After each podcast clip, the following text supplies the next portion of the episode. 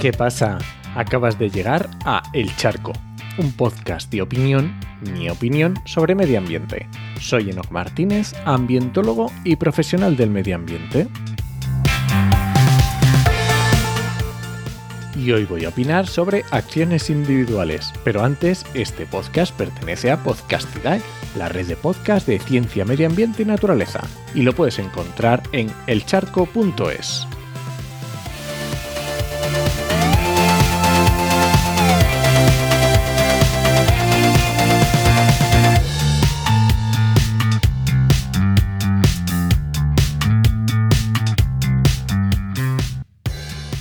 Cada vez escucho más el debate de si los ciudadanos podemos hacer algo contra el cambio climático o no.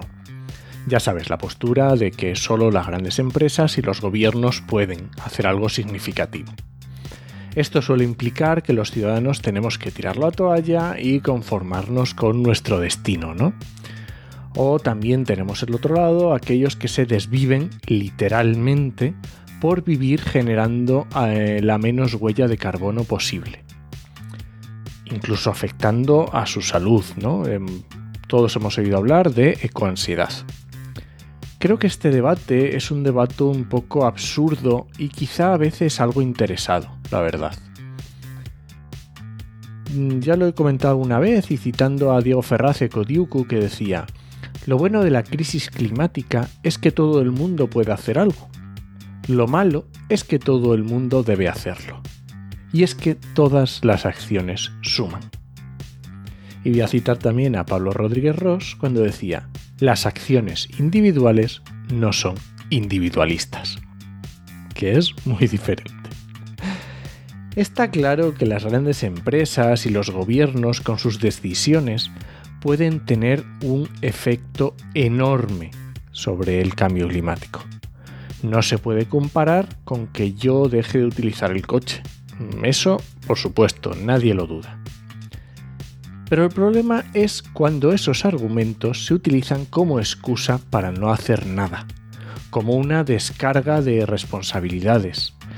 Mm, esto que yo hago es que no va a cambiar nada. Vamos a ver, la solución es muy sencilla. Haz lo que tengas a tu alcance. Hay también otra famosa frase que dice, si un problema tiene solución, ¿por qué te preocupas? Y si no la tienen, ¿por qué te preocupas? ¿Puedes cambiar lo que hace un gobierno? Pues hazlo. Y si no puedes, pues no te preocupes. ¿Puedes cambiar lo que hace una gran empresa? Pues hazlo. Y si no puedes, pues no te preocupes. ¿Puedes cambiar lo que haces tú? Sí. Pues hazlo y no te preocupes. Ahora, ¿Es eso verdad de que no puedes cambiar lo que hace un gobierno o una gran empresa?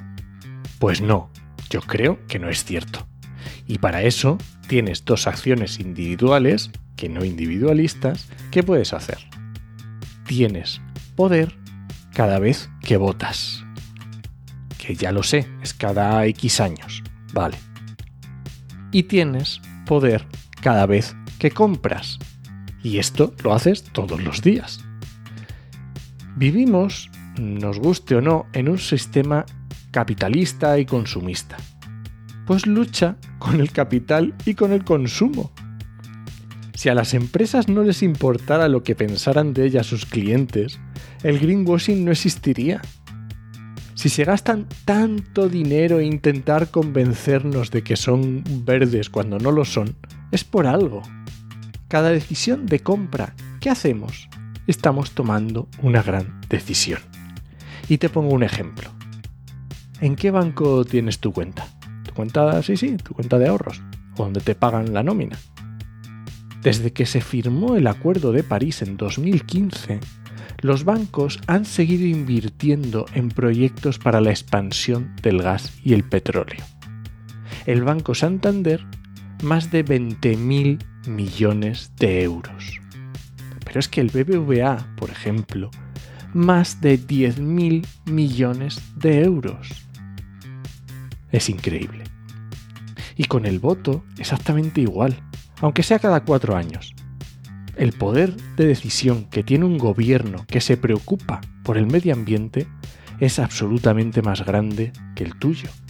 Así que vota bien, aunque votes cada cuatro años. Y no hace falta entrar en ansiedad. Cambia lo que está en tus manos y díselo a tu círculo de influencia, que igual también cambian ellos. Y este ha sido el charco de esta semana.